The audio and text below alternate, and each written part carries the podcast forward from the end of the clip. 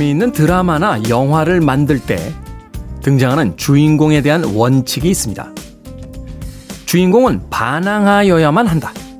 그는 부조리한 세상에 반발하고 맞서 싸운다. 주인공은 결함이 있어야 한다. 그는 신이 아니다. 결함을 극복하려는 그의 노력이 그를 더 매력적으로 만든다. 주인공은 스스로 판단하고 행동한다. 그는 누군가에게 끌려다니거나 침묵으로 동의하지 않는다. 그는 자신의 행동을 자신이 결정한다. 드라마나 영화는 우리들의 삶을 반영한다고 합니다. 그렇다면 우린 우리의 삶 속에서 오늘도 충분히 매력적인 주인공으로 살아가고 있습니까? 7월 2일 토요일 김태현의 프리웨이 시작합니다.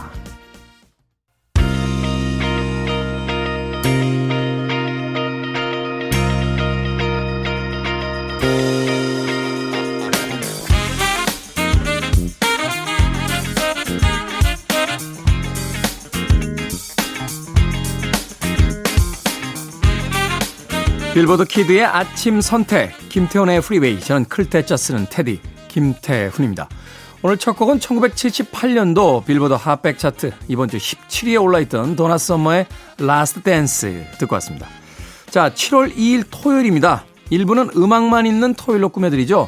1970년대를 시작으로 해서 80년대와 90년대 또 2000년대 초반까지 이어지는 빌보드 Hot백 차트 히트곡들 특히 이번 주에 상위 랭크됐던 음악들을 중심으로 선곡해서 들려드립니다. 과연 20년 전, 30년 전, 40년 전에 음악 팬들은 어떤 음악들을 좋아했는지 이 시간을 통해서 한 번쯤 확인해보는 그런 시간이기도 합니다. 자, 그리고 2부는요, 어, 북구북구로 꾸며드립니다. 책 한 권을 읽어보는 시간이죠. 북칼럼니스트 박사 씨, 북튜버 이시안 씨와 함께 오늘은 과연 어떤 책을 읽어볼지 잠시 후에 만나봅니다. 자, 청취자분들의 참여 기다립니다. 문자 번호는 샵 1061, 짧은 문자는 50원, 긴 문자는 100원, 콩으로는 무료입니다. 여러분 지금 KBS 2라디오 김태훈의 Freeway 함께하고 계십니다.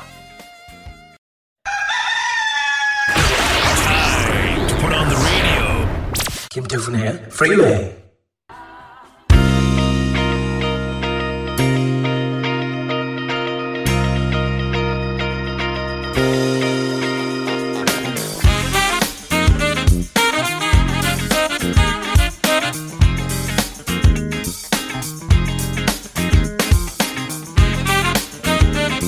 음악만 있는 토요일 세 곡의 노래 이어서 듣고 왔습니다.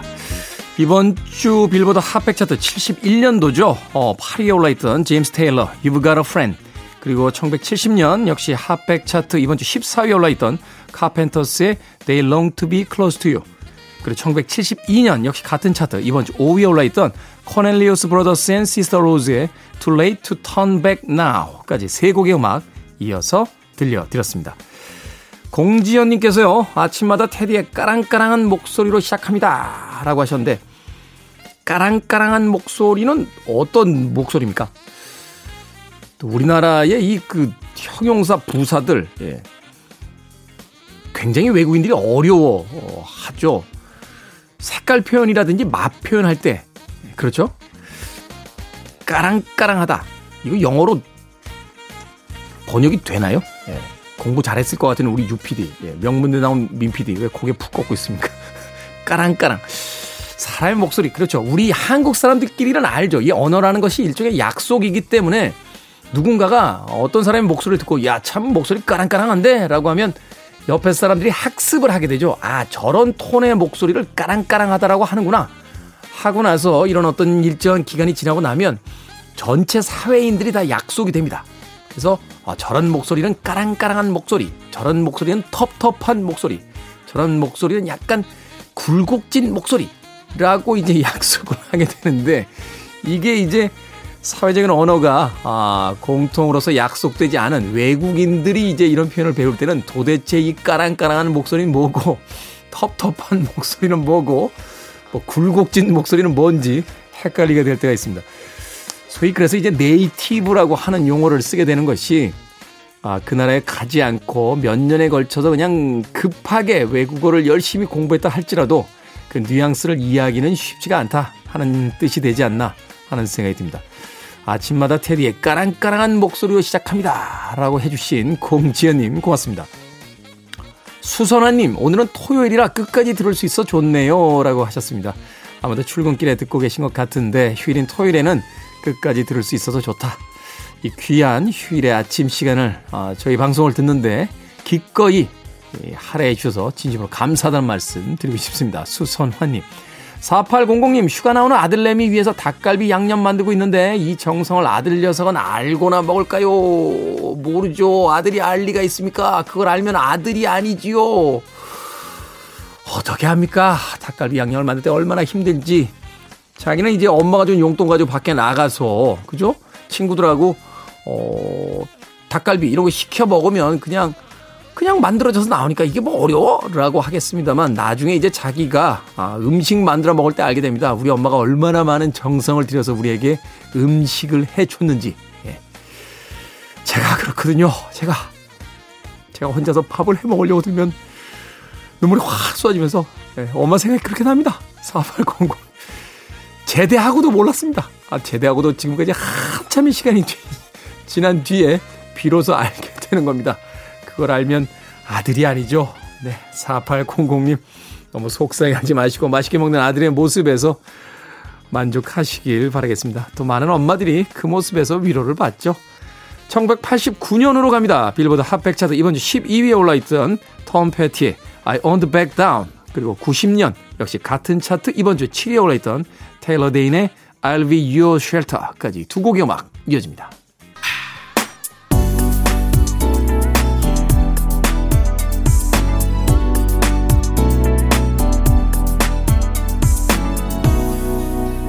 김태훈의 Freeway.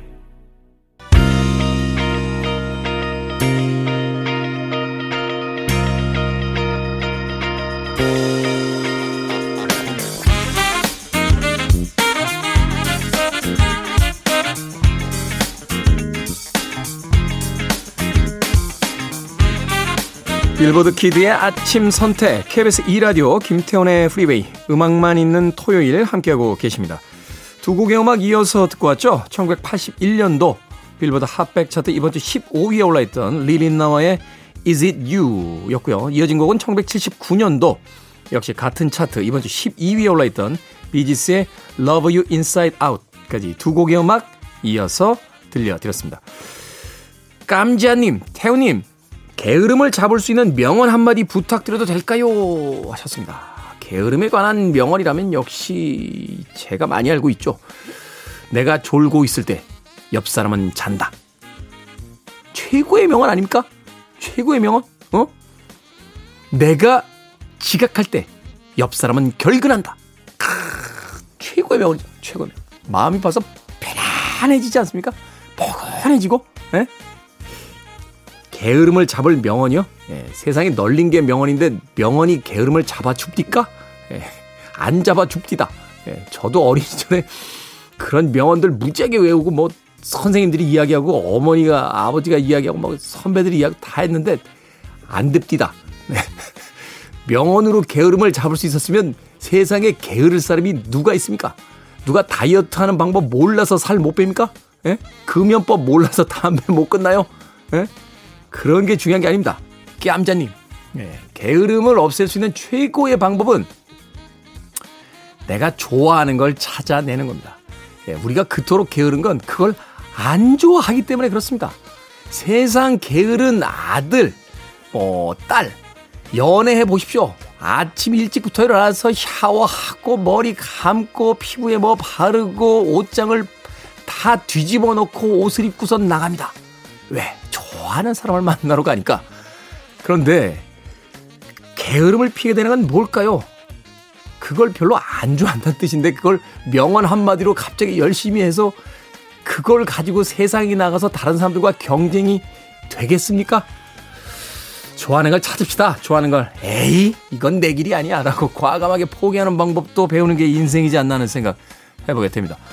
우리가 흔히 공부 열심히 하자. 게으름 피지 말고 열심히 하자. 라고 하는데 저는 개인적으로 그렇게 생각합니다. 공부가 잘 안 되고요. 잘 못하면 딴 거 합시다. 딴 거. 왜 공부로 다들 승부를 보려고 합니까? 세상에 제일 힘든 게 공부해서 성공하는 겁니다. 왜냐? 누구나 다 하니까요. 네, 누구나 다 하는 경쟁률이 가장 희박한, 성공하기 가장 희박한 게 공부하는 겁니다. 네. 뭐 저는 개인적으로 그렇게 생각합니다. 다시 학창 시절로 돌아가도 저는 공부 안 할 겁니다. 네, 공부 안 하고 영화 보러 다니고 음악 들으러 더 열심히 공부 안 하고 음악 들으러 듣고 영화 보러 다닐 겁니다. 네. 밖에서 아이 둘을 키우는 우리 이소연 작가는 지금 머릿속에 복잡해졌습니다. 네, 우리 아이들에게 과연 네, 뭐 저는 그렇다는 생각 네. 참고하시길 바라겠습니다. 네, 그 말대로 따라가지 마시고요. 참고만 부탁드립니다. 자, 2000년 빌보드 핫팩 차트 바로 이번 주 1위에 올라있던 곡입니다. 엔리케 이글레시아스, 훌리오 이글레시아스의 아들이죠. 라틴을 대표하는 스타가 됐습니다. Be With You. 그리고 이어지는 곡은 1996년 빌보드 핫팩 차트 이번 주 18위에 올라있던 라 부쉬의 Sweet Dreams까지 두 곡의 음악 이어드립니다. You're listening to one of the best radio stations around. You're listening to 김태훈의 Freeway.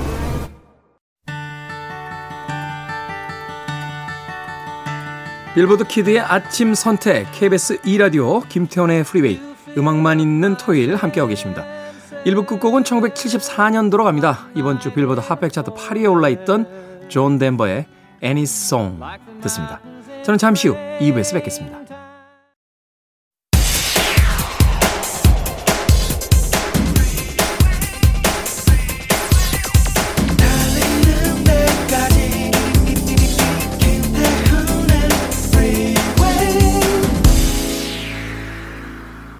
김태훈의 프리웨이 7월 2일 토요일 2부 시작했습니다.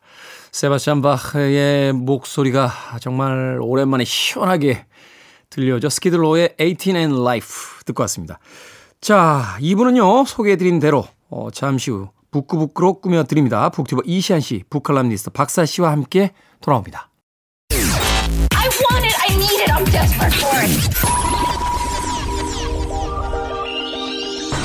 Okay, let's do it. 김태훈의 Freeway.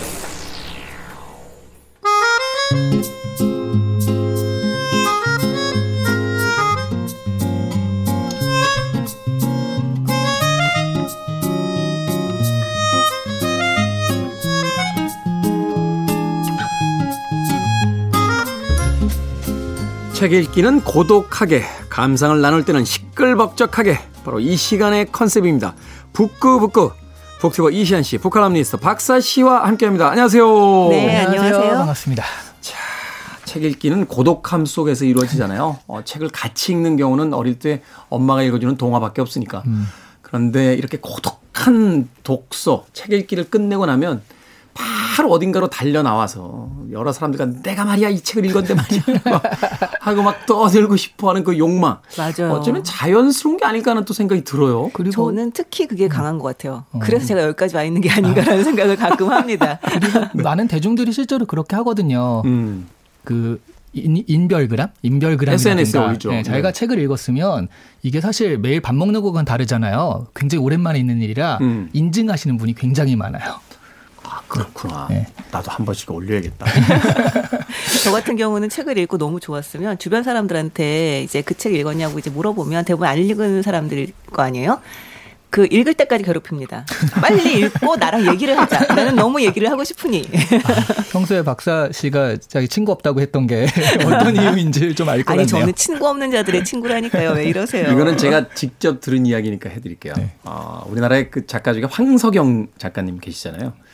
그 아들이 제 대학 후배예요. 근데 이제 황세영 작가 이야기를 하다가 우리 아버지 정말 이상합니다. 그래서 뭐가? 라고 했더니 어느 날은 외출하셨다 돌아오시는데 막 흥분하셔가지고 야, 너 혹시 영웅본색 봤냐? 라고 하시더라는 거예요. 그래서 안 봤는데 어디? 야, 너 얘기 안 해. 그래서 전화를 막 돌리시더래요. 그런데 대한민국을 대표하는 그 당대 최고의 작가들한테 다 전화를 돌리셔서 영웅본색 봤나? 영웅본색 봤나? 그래서 영웅본색을 안 봤다 그러면 가차없이 전화를 끊어버리시고 드디어 영웅본색을 봤다는 작가님이 한 분 나오는 바람에 그분하고 전화기를 잡고 몇 시간을 이야기를 하시더라고요. 그래서 그 제 후배가 아 정말 남들은 황성영 작가님이라는 막 이렇게 막 이렇게 그러는데 자기는 영웅 본색의 충격을 잊을 수가 없잖아요. 네. 그, 그래서 성경에도 그런 말이 나오잖아요. 선지자는 고향에서 대접받지 못한다. 다 알아. 너무 너무 잘 알기 때문에. 아니 정말 제가 그 스토리를 설명할 때 정말 끝까지 아주 친절하게 설명드린 이유가 다 읽어보시라고 할 수가 없으니까 일단 나랑 음. 얘기를 하려면 이 정도는 좀 알고 그리고 얘기를 합시다라고 이제 밑밥을 까는 거라고 보시면 됩니다. 자, 일단 네. 알겠지? 줄거리 알겠지? 자, 이제부터 나랑 얘기를 시작하는 거야. 라고 하는 게 바로 박사 씨의 어떤 아, 독서 토론의 기본이다. 라고. 자, 오늘은 일본의 동화 작가입니다. 아, 지난번에 그 마당을난 암탉 때도 그런 이야기를 했었습니다만 왜 이토록 슬프고도 아름답고도 아름다우면서도 우리를 울게 만드는 동화가 존재를 하는지 일본의 동화 작가 미야자와 겐지의 바로 대표작이라고 할 수 있는 은하철도의 밤을 읽어보도록 하겠습니다. 먼저 박사 씨가 이 미야자와 겐지에 대해서 좀 작가 소개를 해 주시죠. 네, 네. 미야자와 겐지는 그 1896년에 태어나서요. 1933년까지 살았던 그러니까 일본의 국민 작가라고 얘기를 해요. 네, 얼마 그 여생이 그렇게 길지는 않았네요. 네, 37. 아, 너무, 네, 돌아가셨습니다. 너무, 너무 짧게. 네. 시인이고 작가이고 교육자이고 또 지질학자기도 했고요. 음. 생전엔 근데 좋은 평가를 받지 못했어요. 그리고 사후에야 좀 인정을 받는 작가가 되는데요. 재미있는 건 에스페란티스토였다고 하더라고요. 그 그러니까 에스페란토어를 공용어인 에스페란토어를 네. 쓰는 사람이었는데 그 외에도 영어, 독일어, 이탈리아 등 각종 어학에 굉장히 능통했고요. 그리고 지질학, 화학, 천문학, 물리학, 수학 같은 학문에도 굉장히 아주 상당한 실력을 보였다고 합니다. 불과 37의 나이에. 그렇죠. 우리, 우린 뭘 한 거예요? 거기다가 음악 작곡과 첼로 연주도 굉장히 훌륭했다고 어, 갑자기 합니다. 읽기도 전에 짜증나기 시작했어. 이 중학교 때부터 단가를 지었는데요. 그때 벌써 중학교 때 불교 경전을 읽으면서 불교에 심취를 했었고요. 잠깐 중학생이 무슨 불교에 심취를 할 수 있어요?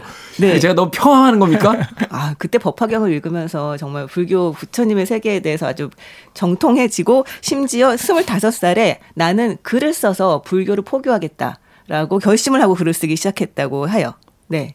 지금 무슨 달라이 라마나 뭐, 말이 안 되는 아니, 말이 안 되는 캐릭터인데. 근데 이게 37세라는 거에 너무 꽂혀서 그런데 당시에 평균 수명이 40세니까 지금 한 80세 되잖아요. 네. 그러니까 두 배를 해서 한 우리는 74세 정도의 그런 걸 성취하면 충분히 어, 뭐 아주 비슷하다. 밀도 깊은 삶을 네. 사셨다고 봐야 되겠죠? 네. 74세요? 네. 그것도 좀, 아니 좀 더 놀아도 되겠네요. 근데 창작을 시작한 바로 다음 해에 거의 영혼의 동반자로 여길 정도로 굉장히 그 친밀했던 여동생의 죽음을 겪게 되고요. 아. 그 다음 해에 이 은하철도의 밤을 썼다고 해요. 네. 이은하 철도의 밤 뭐 스포일러이긴 합니다만 미리 조금 이야기 드리면 그 어떤 캐릭터의 죽음이 나오는데 그것이 바로 그 여동생의 어떤 죽음으로부터 받았던 영감이었군요. 네, 네. 그리고 이 농촌 운동도 합니다. 이 음. 가난하게 살아가는 농민들을 위해서 새로운 농업 과학을 연구하고 보급하는 그런 활동들을 또 굉장히 열심히 합니다. 네. 아, 이렇게 밀도 깊은 예. 삶을 살다 보니 건강이 악화가 되어서 결국은 37에 급성 폐렴으로 돌아가시게 예, 된 거죠. 얘기를 다 듣고 보니 74세에도 안 될 것 같긴 하네요. 그러니까요. 네. 그리고 이 작품 말고도 뭐 주문이 많은 음식점이나 구스코 부도리 전기나 첼로 켜는 고수, 고슈 등의 굉장히 판타지 형식의 재민 작품들을 많이 썼어요. 이 작품도 그렇지만 다른 작품도 굉장히 훌륭합니다. 그래서 네. 한번 읽어보시길 권하고 싶어요. 미야자와 겐지. 자 줄거리를 좀 들어보도록 하겠습니다.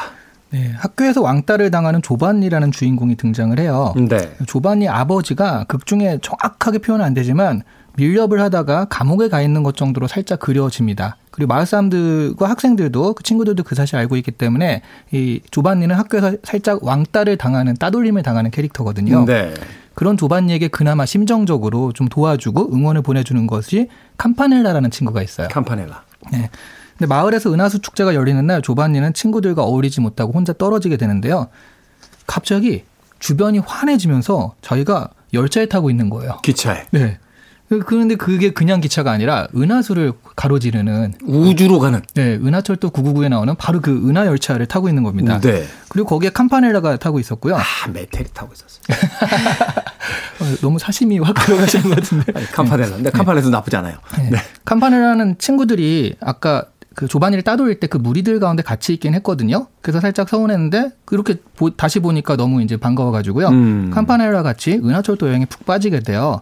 뭐 백조 정거장에 내려서 플라이오세 해안에 가보기도 하고 뭐 새를 잡는 사람을 만나기도 하고 어 그런 와중에 차장이 차표 검사랍니다. 네. 근데 조반니의 표만 좀 특별해요. 내가 음. 표가 있었던 것도 몰랐는데 갑자기 표가 특별해서 어, 이 정도 표면 환상 4차 은하철도라고 하거든요. 네. 이걸 타고 어디로든지 갈 수 있는 표라고 그런 얘기를 들어요. free pass 티켓을 가지고 있군요. 그렇죠. 네.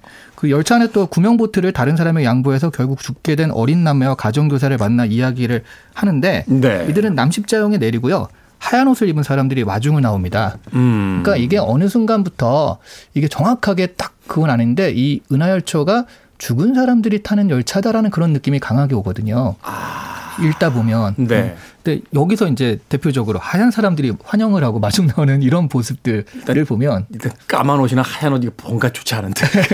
캄파네라는 까만 옷을 입고 있습니다. 아. 네. 그 결국 열차 안에는 조반니와 캄파네라만 남게 되는데 조반니가 야 다 내리고 우리 둘만 남았다 끝까지 함께 가자라고 말하는 순간에 캄파네라도 사라져요. 음. 그래서 어 이렇게 이게 뭐지 하고 있다가 눈을 뜨게 되는데 이제 언덕 숲풀 속에서 지쳐서 잠들어 있었던 거죠. 네. 근데 다리 위에서 뭔가 북적북적 해가지고 예감이 좋지 않아서 싸한 느낌 있잖아요. 딱 가보니까 캄파네라가 물에 빠진 친구인 자넬리를 구하고 자신은 행방불명된 상태다. 이런 거죠. 그래서 막 음. 찾고 있는 거예요. 근데 캄파넬라 아버지가 45분 동안 얘를 찾지 못했으면 이거는 단념해야 된다라고 선언을 합니다. 음. 그리고 캄파넬라 아버지가 조반니를 보면서 아버지가 곧 오실 거다. 집에 가서 그 좋은 소식 기다려라. 하면서 이제 조반니가 집으로 돌아가면서 이야기가 끝나요. 줄거리를 네. 듣다 보니까 떠오르는 작품들이 참 많네요. 네. 일단은 뭐 제목에서부터 뉘앙스가 확 맞아. 은하철도 999 그렇죠. 바로 그 기계의 몸을 갖기 위해서 어, 은하철도 999에 탑승한 이제 철이와 메테르에 대한 이야기가 네. 바로 이 책을 이제 원작으로 해서 어, 쓰여졌다. 많은 사람들이 그래서 어, 은하철도 999를 보고 어, 이 원작이라고 하고 딱 기대를 하고 봤는데 완전 다른 얘기잖아요. 그래서 그냥 은하를 은하수를 기차를 타고 지나간다. 기차가 어둠을 헤치고 은하수를 건너면 딱 여기까지만 그 설정을 따온 거거든요. 사실은 그 우리나라의 영화 그 올드보이 네. 박찬욱 감독의 원작이 있어요 일본. 네, 네. 그래서 저는 굉장히 기대를 하고 원작을 봤는데 네. 한 남자가 15년 동안 감금당했다. 이것만 똑같아요. 이것만 똑같고 나머지 다 다릅니다. 내가 그래서 뭐지 이게 왜 원작이지? 라고 했던 생각도 나는데 그래도 그렇게 따지면 은하철도의 밤은 그 은하철도 999에 그래도 많은 어떤 캐릭터라든지 이런 어떤 영향을 준 작품 아닌가요? 그러니까 영향을 주긴 했는데요. 실제로는 정반대죠, 어떻게 보면은. 음. 그러니까 이를테면 은하철도의 밤에 나오는 은하철도가 일- 죽은 사람들을 싣고 가는 기차라고 하는 느낌이 굉장히 강하다고 말씀을 드렸잖아요. 네. 근데 은하철도 999의 철이는 영원한 생명을 얻기 위해서 가는 기차거든요. 오히려 거꾸로. 거꾸로. 사실 근데 사실 뭐 하나는 절망, 하나는 희망 이렇지도 않습니다. 이 영원한 희- 희망, 영원한 생명 을 얻기 위해 가기는 하지만 그 에피소드에서 계속 반복되는 것은 그러니까 영원한 생명이라는 것이 얼마나 부질없는 것인가. 음. 그러니까 죽음이라는 것은 또한 우리가 받아들여야 할 것이다라고 하는 것을 계속 반복해서 얘기를 하고 있기는 해요. 그 애니메이션 네. 후반부에 가면 드디어 이제 영원한 생명을 얻게 된 기계 인간들이 영원히 살게 되니까 아무 목적 없이 그냥 맨날 술 먹고 싸우고 어? 길에 널브러져 자고 있고 이런 것들이 이제 풍경으로 이제 묘사가 되잖아요. 바로 그런 것들을 통해서 이제 영원한 삶에 대한 어떤 부질없음에 대한 이야기들을 또 하게 되는데. 그리고 이제 서로 완전히 다른 이야기라고 하지만 또 관통하는 건 은하철도 999도요. 뭐 영원한 생명이 부질없다라기보다는 인간이란 무엇인가, 인간다운 삶에 음. 대한 인간다운 것에 대한 것들을 계속 이제 추구하는 것 같아요. 그렇죠. 네. 그 여기도 사실은 그런 부분이 좀 나오잖아요. 음. 그런 부분에서는 좀 비슷한 정서가 있지 않나 하는 생각이 들어요. 네, 막간의 말씀을 드리면 제가 은하철도 999 너희 별에 데려다 줄게라고 하는 책을 썼습니다. 아. 네. 여기서 홍보를 하네요. 네. 저도 좀 저희 별로 좀 덜해서 이곳 생활을 좀 오래 한것 어, 같아요. 여기 별에다 데려다 주는 게 그렇게 좋지 않습니다. 이, 이, 이 상황에서는. 아니 네. 너의 별에. 네, 이 상황에서는. 자 안드로메다 말고 너희 별에 데려다 주겠습니다. 네. 알겠습니다. 일단 뭐 온 김에 좀 오래 즐기다. 음악 한 곡 듣고 와서 이제 은하철 대 밤 본격적으로 읽어보도록 하겠습니다. 로이어 비슨의 음악 듣습니다. In Dreams. A candy colored clown they call the Sandman tiptoes to my room every night. And just to sprinkle stardust and to whisper, Go to sleep, everything is alright. I close my eyes, then I drift away into magic night. I softly say a silent prayer like dreamers do. Then I fall asleep to dream my dreams of you. In dreams, I walk with you. In dreams, I talk to you.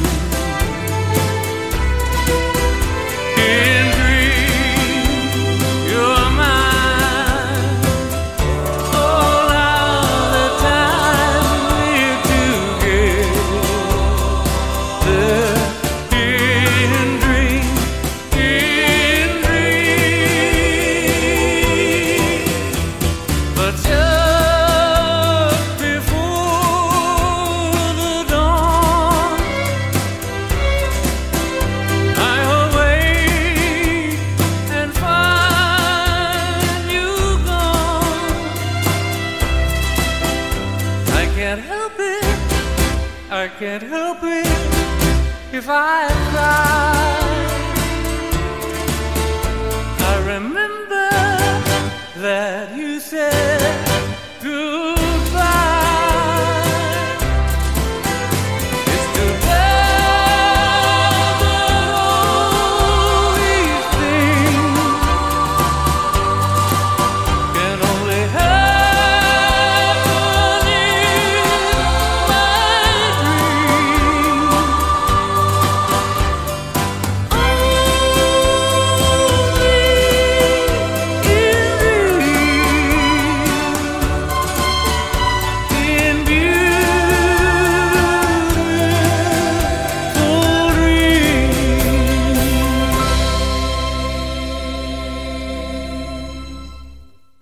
로이 오비슨의 In Dreams 듣고 왔습니다.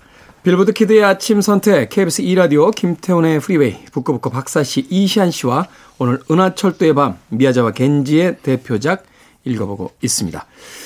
자, 이 은하철도의 밤을 읽으면서 그런 생각이 들었어요. 왜 어른 작가들은 이 어린 주인공들 자꾸 어디로 떠나보낼까요? 뭐, 그 오주의 마법사에서의 도로시도 태풍에 이제 회오리 바람에 휘말려서 이상한 오주가 살고 있는 나라에 이제 떨어지게 되고 또 이상한 나라의 앨리스에서도 토끼 따라가다가 에, 그 여왕의 나라에 이제 도착하게 되고 어린 왕자도 여행이라고 봐야 되나요?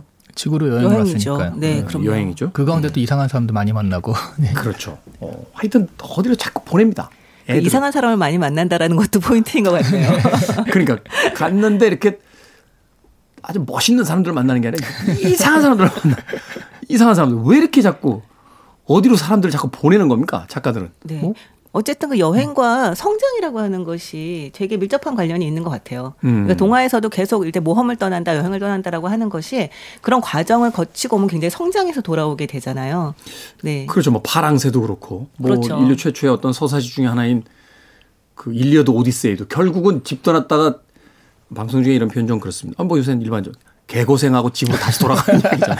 그렇죠. 그 이야기잖아요. 돌아오는 그, 이야기죠. 그러니까 그 네. 위대한 작품이 결국은 집 나갔던 남편 집으로 돌아오는 이야기 아니에요. 예. 사실 그 은하철도 999만 하더라도 그게 이제 얘기가 되는 게 뭐냐면 그 화엄경, 그 불교에서의 경전인 화엄경에 선제동자라고 하는 캐릭터가 나와요. 음. 그 선제동자가 선지식들을 만나고 다니면서 어떤 그 가르침을 받고 그리고 이제 성장하는 그 과정의 이야기인데 그 은하철도 999가 사실은 그 화엄경 선제동자를 그 이제 표현하는 것이 다라는 얘기들도 있거든요. 그러니까 음. 철이가 이제 선제동자다라는 얘기도 있어요. 음, 네. 그리고 그런 과정에서 뭐 정말 이상한 사람을 만나건 좋은 사람을 만나건 가르침을 얻는 거죠. 가르침들을 또한 자기 것으로 하면서 그러면서 성장하는 그런 과정이라고 볼 수가 있죠. 음, 네. 그 은하철도 999는 사실 마스모토 레이치라고 하는 일본의 어떤 그 데스카우사무 이후에 이제 최고의 작가라고 하는 그 작가의 작품인데. 네. 그 어린이가 일단 나오는 것 자체가요. 어린이는 성장하는 그 어떤 존재인 거잖아요. 그렇죠. 그래서 뭐 굳이 여행을 떠나지 않더라도 뭐 비밀의 화원 이런 것도 그 집안에 있었지만 또 성장하는 이야기가 집안을 되는 거고. 집안을 탐험하는 이야기죠. 그렇죠. 아, 그, 그럴 수 있겠네요. 네. 그리고 그 미야자키 하야오 같은 그 감독은 일본의 감독. 예, 애니메이션 되게 유명한데 두가 그 주제가 보면 두 가지예요. 하나는 기술과 환경의 조화, 환경주의에 대한 이야기. 또 그렇죠. 하나는 소녀의 성장. 소녀의 성장. 예, 센과 치히로 행방불명이나 뭐 아니면 마법소녀 키키 같은 경우. 그래서 이런 그죠. 어린 뭐 하울의 움직이는 성도 마찬가지. 네네. 그 어린아이가 성장하는 이야기에다가 플러스 여행인데 이 가운데 아까 말씀하신 그럼 아이가 성장하는 포인트가 뭐냐. 비밀의 화원도 결국엔 새로운 사람들을 만나는 과정에서 새로운 아, 세계를 경험하고 네. 새로운 사람을 만나는 거. 그렇죠. 네. 이런 사람도 있구나. 이런 것도 있구나 하면서 성장을 하는 건데 여행이 이제 그럴 수 있는 여지가 너무 많은 거잖아요. 음. 그렇죠. 네, 그러니까 아이와 여행이 결합됐을 때 성장이 확 일어날 수 있다. 음. 완전히 다른 사람이 돼서 돌아올 수도 있다. 뭐 이런 것들 때문에 많이 이러, 그 이렇게 얘기가 되는 것 같아요. 이 사실 은하철도의 밤 같은 경우는 성장이라고 말하기 좀 어려우면은 어떻게 보면 그렇게 생각할 수도 있어요. 왜냐하면 이것이 실제 여행이 아니고 여기서 만나는 사람들이 어떤 가르침을 준다거나 거기서 교훈을 깨닫는다는 과정 자체는 그렇게 보이지 않으니까요.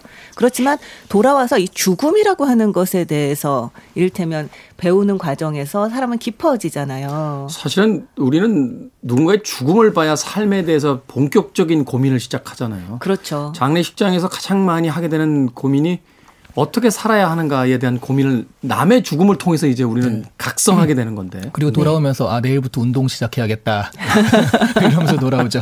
아 그래요? 아 나 그냥 그냥 돈 다 써버려야겠다. 막 이런 생각을 하면서 돌아오는데. 같이 좀 써주시고. 사람마다 정말 성장 포인트와 교훈 포인트 다 다른 것 같습니다. 바로 그런 거죠. 우리에게 여행은 거창한 것으로 보여줄 수 있겠습니다만 아이들의 여행이라는 건 사실 학교에 갔다 돌아오는 길에 그 익숙했던 길에서 잠시 벗어나서 다른 골목들을 탐험할 때도 사실 하나의 이제 작은 여행처럼 느끼게 되는 그런 나이에 이제 있게 되는데 맞아요. 바로 그런 것들이 이제 아이들을 어떻게 성장시키고 그런 의미에서 이 조바니와 캄파넬라가 같은 기차를 타고 떠났다가 캄파넬라가 이제 죽음을 맞게 되죠. 이 열차에서 사라지게 되고 조바니가 현실로 돌아왔을 때 그 어린 나이에 죽음을 목격하면서 이제 비로소 삶에 대한 고민이 시작된다 하는 것을 또 작가가 이야기했던 건 아닐까 하는 생각이 들고 그런 의미에서 두 사람이 이제 차표가 달랐다는 것도 이 은하철도의 밤에서 분명히 상징하고 있는 그것이 있을 텐데 네. 그 거기가 저는 가장 그, 아 이게 뭐지? 처음에는 진짜 이게 죽은 사람 이런 것도 없잖아요. 근데 뭐 애매했는데 그 차표에서 가장 아 다르구나 이게 죽은 사람들이구나 하는 생각이 확 들었고 죽은 사람들의 표는 사실은 어디든 갈 수 있는 표가 아니라 정해진 목적지에 이미 가버린 사람들의 표고. 그리고 조반니는 차를 차표를 보여달라고 했는데 당황을 하는데 캄파네는 당황하지 않아요. 표가 있거든요. 음. 근데 나는 당황하니까 아 조반니만 좀 다른 결이구나. 그리고 그 표를 주면서 어디든지 갈 수 있다라는 여기서 아 이게 죽은 사람들이 실어나는 기차구나라는 것들이 굉장히 잘 표현된 그런 장면이 아닐까 싶더라고요. 그 조바니의 어디든지 갈 수 있는 표라는 건 바로 이제부터 조바니 앞에 펼쳐질 인생을 이야기하는 거잖아요. 네. 네. 너의 인생을 이제 어디도 어떤 인생인들 살 수 있어. 그 삶을 어떻게 살 것인가에 대한 어떤 가능성을 이야기해 주는 거니까. 네. 그 이야기이기도 하고 또 한편으로는 돌아올 수 있는 가능성에 대한 이야기이기도 하죠. 음. 사실 이제 죽는다고 하는 건 돌아올 수 없게 되는 거잖아요. 네. 그런 면에서 이제 그 정말로 그 목적지가 정해져 있는 기차표라고 한다면 정말 돌아올 수 있는 가능성이라는 건 사실 우리 가 그 정말 기- 왜 그런 얘기 하잖아요. 니체 니체 얘기를 하면서 나를 죽이지 못하는 시련은 나를 강하게 나를 할 더. 강하게 만들 뿐이다. 어, 굉장히 약간 중이병스러운 말이긴 하지만 네, 그런 것처럼 돌아올 수만 있다면 그것이 어떤 경험이든 내가 성장하는데 도움이 될 수 있는 그런 요소가 있지만 돌아오지 못한다면 뭐 그러면 뭐 할 말이 없는 거죠. 네. 음. 그 비슷한 이야기를 저 롤링스톤스의 믹 제거도 했어요. 어, 얼마든 방황해도 좋다. 돌아만 올 수 있다. 아 그러니까 편도는 안 되고 왕복표를 사야 된다 네. 이런 거군요.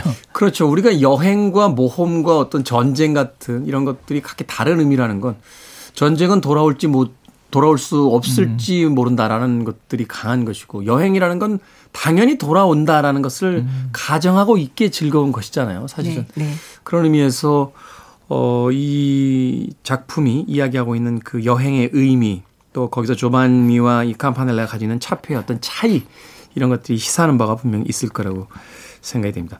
자, 이 은하철도의 밤에서 이 두 명의 캐릭터 이외에 또 인상적인 캐릭터가 있다면 한 명씩만 좀 소개를 해 주시죠. 아, 저는 인상적 인상적이죠. 인상적인 건데 이게 뭐지 하는 게 새장수 이야기. 세장수. 어, 그거 너무 너무 아름답지 않아요? 그 얘기? 새를 잡았는데 새가 앉는 순간 납작하게 돼가지고 잡아오면 된다. 그리고 먹어보라고 권하잖아요. 음. 뭐 백로 이런 거 먹어보라고 권하는데 먹었더니 이게 뭐야? 결국 과자였네? 라고 하면서 이 친구들 조반이나 깜파네라도 되게 과자처럼 생겼다라고 생각을 하고 있었거든요. 근데 과자였네? 이게, 아니, 이게 뭐지? 여튼 저는, 어, 이걸과 알고 보니 과자였다. 이런 것도 어떻게 해석해야 될까? 약간 당황스러운 캐릭터였어요. 음, 그러셨군요. 저는 굉장히 아름답다고 생각했고요. 그 장면은. 그리고 저는 되게 인상적이었던 게 이 물에 빠져 죽은 남매를 데리고 탔던 검은 옷의 청년의 에피소드였어요. 사실 그 제가 한 달에 한 번쯤 책을 낭독하는 행사를 계속 했었거든요. 네. 근데 그 세월호 사건이 있었을 때 그때 서울역에서 낭독 행사를 했었는데요. 그때 제가 이거 한 편 한 권을 다 읽었습니다. 네. 근데 정말 읽다가 울다가 읽다가 울다가 계속 그러면서 읽었었어요. 거기 있는 같이 있는 사람들하고 다 같이 그랬던 정말 너무 잊혀지지 않는 그런 에피소드가 있는데 그러네요.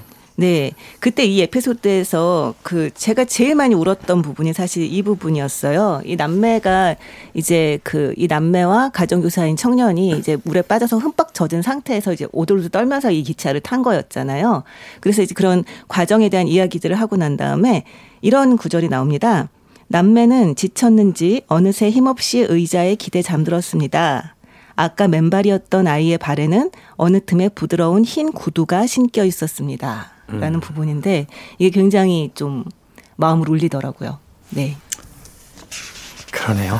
네. 책을 또 읽다 보니까 우리들의 어떤 여러 가지 어떤 불행했던 음, 시간들의 이야기들이 떠오르게 되면서 이 책이 참 하나의 동화로서 존재하지만 어, 우리들의 삶에 비추어서 빗대어서 또는 거기와 연관 지어서 어, 읽어낼 수 있는 부분들이 참 많다 하는 생각을 다시 한번 해보게 됩니다. 음악 듣고 와서 책 이야기 마무리 짓도록 하겠습니다. 아, Electric Light Orchestra ELO의 Midnight Blue 듣습니다.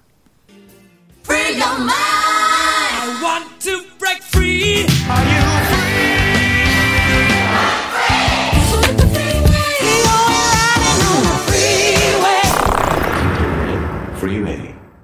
빌보드 Kid의 아침 선택 김태훈의 Freeway 오늘도 북칼럼니스트 박사씨 북튜버 이시안 씨와 함께 북구북구 미야자와 겐지의 책 은하철도의 밤 읽어보고 있습니다.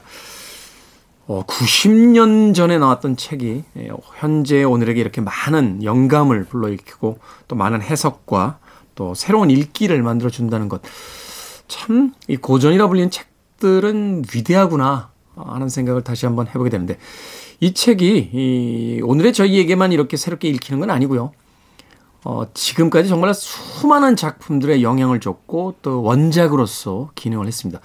그 중에서 가장 대표적인 것이 앞서서 이제 잠깐 잠깐 이야기가 나왔었는데 바로 은하철도 999 마스모토 레이지의 그 연재 만화 애니메이션의 원작이 된 것이 아닌가 하는 생각이 드는데 제가 좀 찾아봤더니 이 마스모토 레이지가 수학여행 가다가 이 책을 보고 나서 어, 그 책을 기반으로 해서 이제 말하자면 은하철도 999를 기획을 했는데 원안에 대한 이야기만 살짝 만들어내자 출판사에서 바로 계약하자고 음. 이야기가 나왔을 정도로 어, 그의 작품 중에서 가장 대표적인 이제 사실 이 마스모토 레이지는 우리에게는 이제 SF물로 많이 알려져 있습니다만 초기 작품들은 소녀 만화예요. 음. 그래서 이제 만화체가 사실은 이제 약간 소녀 어, 만화적인 그런 어떤 감수성을 가지고 있잖아요. 그렇죠. 아니 일단 기본적으로 철이하고 메탈하고 그림체가 다르잖아요. 장르가 달라요. 그렇죠. 네. 그리고 철이 같은 캐릭터는 사실은 이제 남성 작가들의 이 애니메이션 속에서는 주인공 친구지 주인공이 아니에요. 그런데 딱 옛날 로봇 태권브이의 깡통 로봇 같은 그렇죠. 그렇게 생겼고 그 정도 크기잖아요. 그렇죠. 그런 그런 캐릭터들인데 네. 이 마쓰모토 레이지 이 마쓰모토 레이지가 왜 소녀 만화를 연재했나를 그 알아봤더니 당시 이제 소년 만화에는 작가들이 대가들이 많았대요. 음. 그래서 신인 작가들에겐 기회가 안 왔답니다. 어, 앞서 이야기했던 이제 데스카 우사무 같은 철, 철한 아, 아톰 같은 이제 일본 애니메이션의 아버지라고 하는 그런 인물들이 버티고 있었기 때문에 그래서 어쩔 수 없이 이제 소녀 만화를 그렸는데 그러다 보니까 이제 그림체 자체가 이제 마스모토 레이지가 굉장히 그 아주 독특한 그림체로 이제 변해 나간 거죠. 어, 그렇게 이제 만들어졌는데 이 은하철도 99 이야기를 좀 해 주시죠. 은하철도의 밤과 함께 이제 유사성과 어떤 차이점 이런 것들이 앞서서 이제 죽음과 어떤 영생에 대한 이야기로서 이제 아, 잠깐 비교를 해 주셨었는데. 일단 정말 놀라운 건 이게 1934년에 처음 발행된 책인데 네. 그래서 일본에서도 이 사람이 일본의 SF를 연 사람이다라고 평가를 받잖아요. 네. 음, 그런 것들이 저는 그 이후로 펼쳐지는 이른바 space odyssey라고 하죠. 음. 그 우주 판타지, 스페이스 네. 판타지 뭐 이런 것들의 영향을 다 준 게 아닐까. 우주를 여행하는 이야기들 심지어 뭐 스타워즈 같은 경우도 사실 1970년대 작품인데 그런 부분들이 우주에서 벌어지는 뭐 여행부터 시작해서 그런 것들까지 전부 다 영향을 어느 정도 준 게 아닐까 하는 생각을 좀 많이 하게 돼요. 네. 근데 진짜 우주 공간을 달려가고 있는 기차라고 하는 이미지는 정말 대단한 이미지인 것 같아요. 음. 저그 우리 국내에서 그 용산에서 은하철도 999 전시를 한 적이 있어요. 네. 그래서 그거를 보러 갔었는데 거기서 이제 가상현실 체험을 했습니다. 왜 그 안경을 쓰고 네. 딱 안경 을 썼는데 제가 은하철도에 앉아 있는 거예요. VR 쓰고. 네. 근데 정말 위도 우주, 아래도 우주. 창밖으로 딱 얼굴을 내밀었는데 저 까마득한 저 아래까지 음. 별들이 쫙 펼쳐져 있는 그 풍경을 보는데 어, 정말 너무 강렬하더라고요. 어. 네. 그래서 저는 딱 이 열차가 그 그런 것 같아요. 인별그램 감, 감성? 음. 아니 그냥 얘기하셔도 돼요. 인스타그램. 아, 그래? 인스타그램. 네, 인스타그램 감성? 여기 일단 묘사나 이런 것들이 엄청나게 그러니까 그 정말 인스타스럽잖아요. 뭐 백조자리 북십자리를 지키는 수백 마리의 백조 뭐 이런 것들이 있고 음. 하늘의 강 은하수를 따라 살랑대는 은빛 억새 음. 뭐 이런 것들을 보면 야 이거 당장에 사진 찍어서 인스타에 올리고 싶다라는 느낌이 딱 드는 그런 묘사들이 쫙 많거든요. 네. 그래서 저는 이거 자체가 되게 인스타적인 감성을 건드리는 그런 작품이라는 생각을 많이 했어요. 네, 그 다시 말하면 굉장히 이미지적이다라고 이제 얘기를 할 수가 있을 것 같은데요. 이 미야자와 겐지 같은 경우는 환상 뭐 판타지 문학을 썼다고 하는데 미야자와 겐지만의 굉장히 독특한 특징이 있습니다. 이 네. 같은 판타지 문학이라고 하더라도 그게 첫 번째는 자연에 묻혀 살고 자연의 변화에 굉장히 민감했다고 해요. 자연의 변화에 굉장히 민감했다. 네, 굉장히 관찰하고 거기에 민감했다고 하고요. 그러면서 의식에 떠오른 이미지를 그대로 적고 그것을 가지고 작품화하는 그런 이제 과정들을 거쳤다고 하는데 본인이 쓴 그런 적어둔 것을 심상 스케치라고 본인이 스스로 이렇게 얘기를 했다고 합니다. 음. 그래서 그런지 이 작품이 굉장히 환상적이면서도 거기 나오는 묘사들을 보면 정말 이렇게 우리 바로 눈에 떠오르는 것처럼 말씀하신 것처럼 인스타그램 사진처럼 이렇게 눈에 떠오르는 것처럼 보이게 되는데요. 그런 부분들이 이것이 판타지 문학임에도 불구하고 굉장히 정서적으로 많이 다가오게 했던 부분이 아닌가라는 생각이 한편으로는 들고요. 네. 그리고 제가 앞서서 이분이 이제 그 불교에 굉장히 어렸을 때부터 심취를 했고 불교적 세계관을 이제 작품으로 하고 싶어 했다고 말씀을 드렸는데 네. 이 작품을 보면 아시겠지만 이 작품은 굉장히 기독교적이에요. 음. 네, 기독교적인 이미지들이 아주 많이 쓰이고 있습니다. 아, 이미지가 아니라 할렐루야란 말도 그냥 나오잖아요. 그렇죠, 그렇죠. 할, 할렐루야가 아니라 할룰레야. 네, 할룰레야. 조화를 만들어서 쓰는데 정말 뭐 불교뿐 아니라 기독교나 천주교 등의 아주 다양한 종교적 상징들을 이용해서 좀 보편적인 어떤 거, 대한 영적인 세계 이런 음. 것들을 좀 구현하 그 안에서 이루어지고 있다고 하는 그 이미지가 강해요. 네. 그리고 약간 또 놀랍게도 과학에 굉장히 심취해 있었다고 얘기를 했잖아요. 조예가 과학. 깊었다고. 네. 그래서 그 당시에 미야, 그 미야자 겐지가 있던 당시에 아인슈타인이 노벨상을 받고 일본을 방문했었다고 합니다. 아. 그래서 일본에서 당시 일본인들이 과학 지식에 굉장히 막 큰 관심을 가지게 되는 계기가 됐다고 해요. 음. 그리고 미야자와 겐지도 이 과정에서 그 공간과 시간에 대한 개념에 굉장히 영향을 많이 받았다고 하는데요. 그런 부분들, 과학적인 부분, 종교적인 부분, 또 어떤 자연에 대한 부분, 이 부분들이 하나의 작품 속에 굉장히 잘 녹아 있는 거죠. 아주 돼 이제 있는 거죠. 네. 문학과 판타지와 거기에 이제 SF적인 측면과 그다 종교와 네. 이런 것들이 다 아주 잘 녹아 들어가 있는 네, 네. 처, 처음에 인물 소개할 때 37세에 너무나 많은 일을 했다고 깜짝 놀랐는데 그 모든 경험이 이 소설 안에 들어가 있는 음. 거네요. 네, 그렇죠. 사실은 그 칼세이건이 이제 원작을 가지고 어, 만든 영화죠. 그 로버트 저메키스의 이제 컨택트 같은 영화를 보면 외계로부터 온 이 신호를 해석해서 이제 우주선을 만든 과학자가 나오는데 진짜 뜨거운 논쟁이 벌어져요. 어, 1인용 우주선인데 우주인이 초대를 한 거거든요. 누가 탈 것이냐. 그이 여성 과학자 조디 포스터가 연기하는 이 여성 과학자는 당연히 내가 그 신호를 발견해서 해석했는데 내가 타야 되는 거 아니냐. 근데 청문회가 열립니다. 근데 이 여자 과학자의 남자 친구이자 종교 학자가 그 위원으로 나와요. 심사위원으로. 그러면서 이런 질문을 던지죠. 종교를 가지고 계십니까? 이 여자가 과학자니까 과학자분들이 되게 왜 종교 잘 안 믿는 분들 많으시잖아요. 없다 나는 그런 거 난 과학자다. 그러니까 지구에 존재하는 90% 이상의 사람이 어떤 방식으로든 자신만의 종교를 가지고 있다. 근데 인류를 대표해야 하는 이 단 한 명의 사람인데 당신이 종교가 없다라면 과연 대표가 될 수 있느냐. 그러면서 이 자기 여자친구를 떨어뜨려요. 근데 저는 그 장면이 정말로 인상적이었던 건 뭐냐면 외계에 우주인이 있을까? 라고 하는 SF적 접근을 통해서 종교와 역사와 인문학과 과학을 완벽하게 아우러서 한 편의 작품을 만들거든요. 네. 그러니까 은하철도의 밤이라는 작품도 사실은 앞서 이야기하신 것처럼 바로 그런 부분이 놀라웠다는 게 기술, 과학, 거기에 소년 판타지, 성장기, 그 삶과 죽음에 대한 철학적 통찰, 거기에 종교까지 들어가서 하나의 이 작품이 완성이 돼서 나왔을 때 이게 다면적인 작품일수록 사실은 여러 가지 어떤 해석들을 자유롭게 해볼 수 있는 것들이 있는데 참 놀라운 작품이구나 하는 생각을 다시 한번 해봤습니다. 네.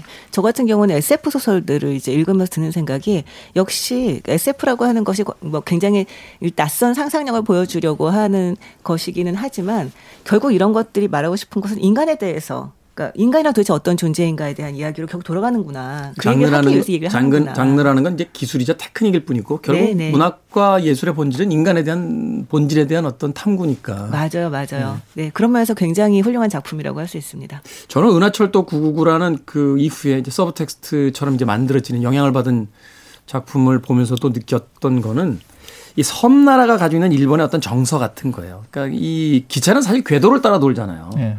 철로를 따라 돌기 때문에 갈 수 있는 곳이 한정적인데 그것이 마치 어떤 섬나라 일본의 한계 같다라면 그 궤도를 벗어나서 우주를 공간을 가로지르는 열차의 이미지 이런 것들이 사실은 이 섬나라의 그 어떤 그 한정된 공간으로부터 자유롭게 어디론가 아, 나아가고자 했던 일본인들의 어떤 잠재적 심리를 건드렸던 건 아닐까 하는 생각이 들면서 왜 일본은 유독 이렇게 우주 혹은 뭐 하늘을 가로지르는 열차 예, 그리고 또 미야자키 하야오, 하야오로 이제 대표가 된 미야자키 하야오 아마 영화 보신 분들은 다 아시겠습니다만 인터뷰에서도 밝혔는데 어떤 영화이건 꼭 비행의 장면이 나오거든요. 하늘을 날아오르는 그 장면이 나오는데 바로 그러한 어떤 그 작품의 특징 같은 것들도 일본이 가지고 있는 지정학적인 어떤 요소들에서 등장하는 게 아닌가 또 그런 생각도 해보게 됐습니다. 자, 은하철도의 밤 그리고 은하철도 99 하지만 메텔은 왜 처리를 데리고 갔을까? 자, 한 줄 추천서 두 분의, 두 분의 한 줄 추천서 들어보도록 하겠습니다. 아, 저는 이 책을 보고 나시면 밤하늘을 한 번쯤은 올려다 보실 것 같고요. 그리고 거기서 은하수 사이에서 살짝 뭐가 희끄무하게 움직이는 거가 보일 수도 있을 것 같아요. 저것이 혹시 우리의 캄파넬라와 조바니가 타고 있는 그 열차는 아닐까? 네. 그런 상상력을 가지고 있었던 그 옛날로 돌아가고 싶습니다. 지금 눈이 흐릿해가지고 잘 안 보일 수도 있습니다. 아니 저희 곧 탑니다. 그 열차. 잠시만요. 잠시만요. 곧 그렇게- 탑니다. 아니, 곧은 아니에요. 타면 안 돼요. 그거는 안- 그냥 아니, 봐야죠. 예. 아니, 혹시 몰라. 앨런 머스크 같은 저 그 테슬라의 그 CEO이자 과학자는 어, 특이점이 온다고 그랬어요. 영원히 살 수도 있을 것이다. 아유 얼마 안 남았어요. 아니, 그러지 마세요. 자꾸 옆자리에 태우려고 하지 마세요. 저기, 아, 각자 1인석으로 가는 거로. 예, 동반좌석 하나. 자, 한 줄 추천사. 네. 왜 보통 여름밤에는 이제 무슨 공포 소설이나 추리 소설 같은 거 읽는다고 하잖아요. 근데 저는 서늘한 여름밤에 잠이 안 온다면 이 책을 권하고 싶습니다. 아주 음. 몽환적인 독서 경험을 하실 수 있을 겁니다. 몽환적인 또 여름밤에 가장 잘 어울릴 만한 여행지에서 어, 요새 이제 차박이라든지 캠핑 하시는 분들 많은데 네. 그 여행지에서 하늘의 별을 쳐다보며 읽기에 예, 가장 좋은 책 중에 필수품입니다. 필수품. 하는 생각이 듭니다. 자, 오늘은 미야자와 겐지의 환상동화 은하철도의 밤 읽어봤습니다. 다음 주에는 디스토피아를 다룬 작품인데요. 레이 브래드버리의 화씨 451 읽어보도록 하겠습니다. 북튜버 이시아 씨, 북칼럼니스트 박사 씨와 함께했습니다. 고맙습니다. 네, 네, 고맙습니다. 감사합니다. 음악 한 곡 더 듣습니다. 아, 코나의 배용준을 주축으로 했던 일렉트로니카 밴드였죠. W의 곡 중에서 바로 이 동화를 모티브로 해서 만든 곡입니다. 은하철도의 밤 듣습니다.